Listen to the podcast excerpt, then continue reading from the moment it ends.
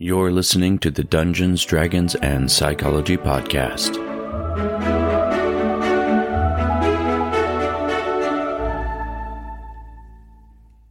Whether you're a seasoned dungeon master with a library of campaign sagas under your belt, or a fledgling player eager to embrace the realm of tabletop role playing games, you might have already encountered moments when the rules of the game become as intricate as the dungeons you explore, and sometimes arguments over those rules as well.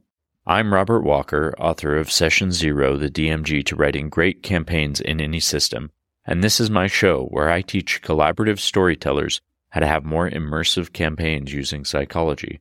And today we're embarking on a journey into an often labyrinthine world of rule disputes.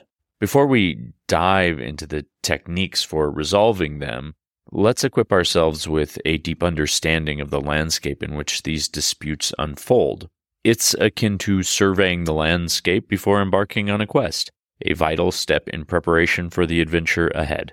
Rule disputes often emerge from the interplay between two perspectives the rules as written in the game and the rules as intended by the game designers. The former hinges on the strict interpretation of the wording, while the latter seeks to grasp the spirit and intention behind those words. These differing viewpoints can ignite disagreements, particularly when the rules are not crystal clear. Rule disputes can be a dynamic interplay between the players and dungeon masters. Players might feel that a rule is being misapplied, while a dungeon master might assert their interpretation in the interests of game balance or narrative consistency. And the power dynamic between these two perspectives can intensify disagreements.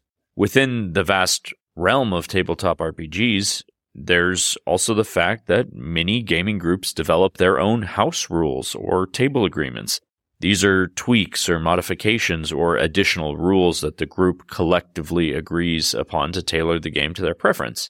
However, these very house rules can often become the seeds of rule disputes if they're not discussed and agreed upon in advance. So, as we navigate this terrain of disputes, remember that there are rules are an inherent part of tabletop RPGing, and they challenge us to think critically and communicate effectively and find creative solutions, skills that in turn enrich not just our gaming adventures, but our skills that are applicable to our everyday life. So let's get into the techniques for dispute resolution. This is the art of finding common ground. We need to explore this art while preserving the harmony and enjoyment of our tabletop adventures. Rule disputes, when they are handled, handled adeptly, they can be catalysts for growth and cohesion within the gaming group. So here's a toolkit of techniques that might help you in resolving these disputes. First, effective communication lies at the heart of resolving rule disputes, of all disputes, really. But encourage your players to express their interpretations and concerns clearly and respectively which you, as the dungeon master, should also do for them. Create an open and inclusive atmosphere where everyone's voice is heard without interruption. That is a key. And then engage in active listening. If you're not having the time to share, you need to be actively listening to ensure that all viewpoints are considered. Then there's the references. The rule books are your guiding tomes in the world of tabletop RPGs. And when a rule dispute arises, consult the re- relevant rulebook. Use it as a tool uh, together as a group. It's a collaborative apo- approach that you can use to find an official ruling if it exists, or you might be able to just clarify any ambiguous language. Having a physical or a digital copy of the rulebook accessible during gameplay will really help this process and provide a clear and definitive answer. Next, acknowledge the vital role that the dungeon master has as the arbiter of rules during the game. In the heat of the moment, when a decision must be made swiftly, let the dungeon master rules stand. Let him make a ruling or her make a ruling, and however, remember it's equally important to establish a culture where the rulings made during play can still be revisited after the session for a more in depth discussion if necessary.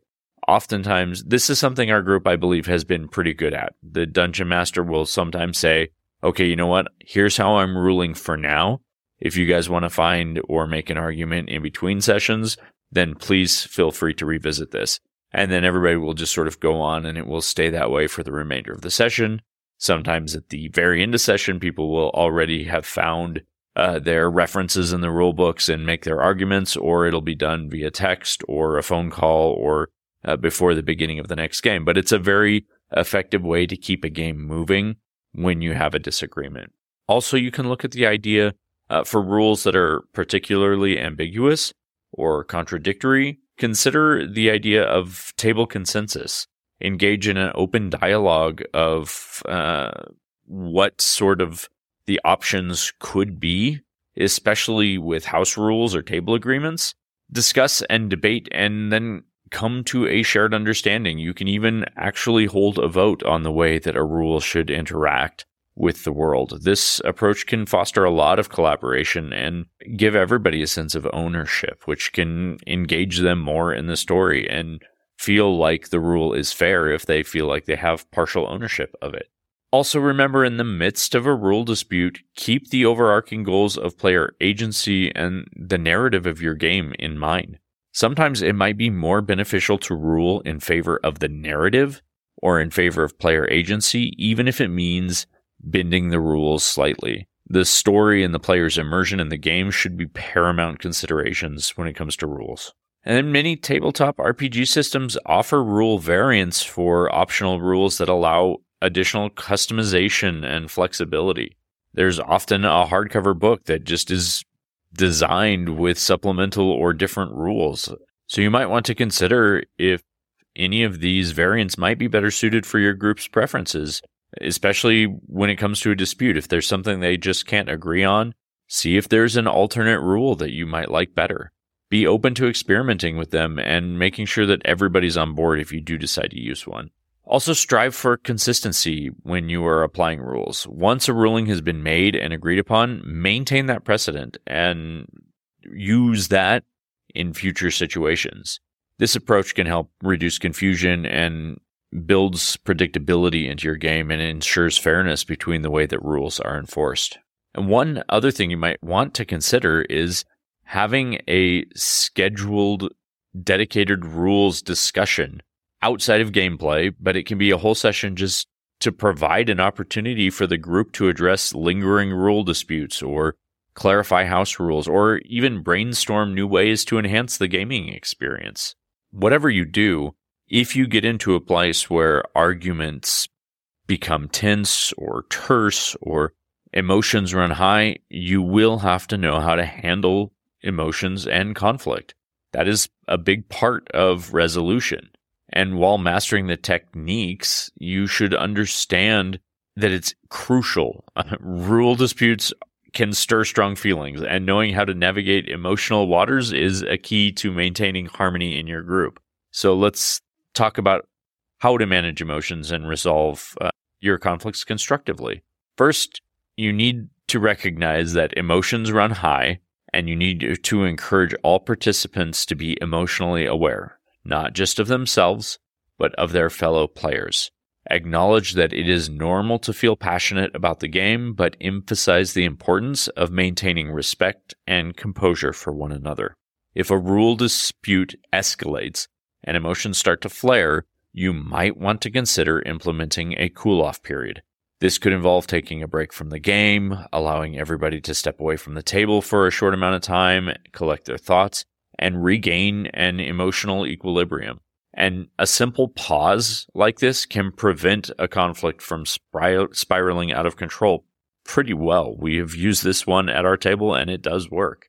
Also, in situations where a rule dispute becomes a consistent source of tension, especially, especially amongst specific players or with the entire group, it, it could be really helpful to have private discussions outside of the gaming session have individuals with differing viewpoints sit down and discuss their concerns calmly. These conversations can provide a safe play- pace for uh, dialogue and problem solving. And if it becomes more complex or if this persistent conflict continues, consider the possibility of group mediation. This could involve a neutral third party, someone who's not directly involved in the dispute, to facilitate a discussion and help find common ground. A mediator will help ensure fairness, encouraging active listening and guiding the group, hopefully, to finding a resolution. You should always be working to equip your gaming group with conflict resolution skills that extend beyond the gaming table. That's one of the great things about this game is these skills can can benefit you in the real world. So learning these techniques like active listening and using I statements and finding areas of agreement that uh, people can can find shared agreement points on. These are valuable tools in resolving rule disputes, but also real world disputes, and it can help you maintain positive interpersonal dynamics. Sometimes these rule disputes can arise from feelings of exclusion or uh, unequal participation. If that happens, if you notice that that might be the heart of a dispute, then dungeon masters and players should strive to to foster inclusivity encourage the quieter players to voice their opinions and make space for creative solutions ensuring everybody has the chance to feel heard and valued. And and always recognize that conflicts like this including rules disputes can be very transformative learning experiences.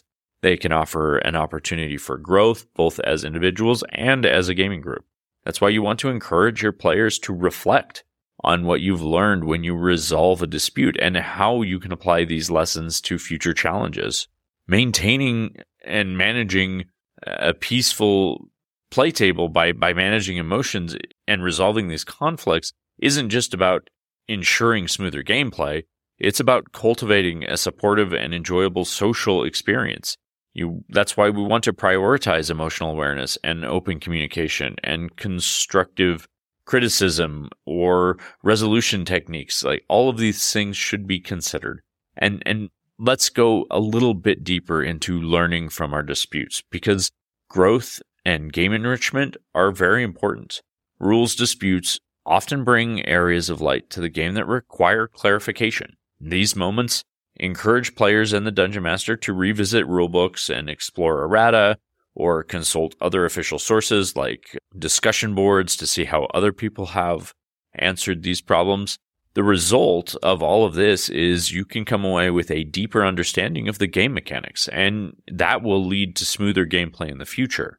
And through the resolution of your disputes, you can establish a sense of consistency with your gaming group. Once a ruling has been made and agreed upon, it sort of becomes a precedent and that guides your future interactions and your future decisions. The predictability fosters a very stable gaming environment where your players can focus on the storytelling and the strategy rather than worrying about shifting interpretations of the rules. And and when the rules of the setting don't just work, it could prompt discussions about house rules and other table agreements. These conversations can be valuable for refining or fine tuning your own group's preferred gaming experience. If you are openly addressing rules that don't align with your playstyle or your group's expectations, then adapt the game to better suit your collective vision. And that is something you can learn through having to go through these disputes. We've already mentioned a couple times that this process cultivates problem solving skills. Both you and your players can learn to analyze situations critically and consider other people's viewpoints and negotiate a compromise. This is a skill that extends beyond the gaming table, so embrace it. And lastly, rule disputes can strengthen the bonds within your gaming group. When you're facing challenges together and working through disagreements and finding solutions, you can collectively create a sense of camaraderie. This shared experience of overcoming a interpersonal challenge together can create memories that enhance the overall enjoyment of the game. So just remember, rule disputes are not mere hurdles to be overcome. They are opportunities for growth and learning and game enrichment. If you embrace them as integral elements of your tabletop experience, you could discover that they contribute to a more vibrant and rewarding gaming journey and to your everyday life. That is all for today. Just a reminder, I'm on short episodes still as I come to the last couple of weeks here of my master's program. very, very close, my my friends and my cyclists. I'm so excited. As always, you can get in touch with me through Instagram dungeons underscore dragons underscore psychology, where you can find a link to the Linktree and a link to become an official cyclithid by joining our Patreon and supporting the show. Uh, as always, your ratings and reviews are appreciated to keep the show growing and let it find new ears and new cyclithids to be shared with. Until next time, my friends, we'll see you next session.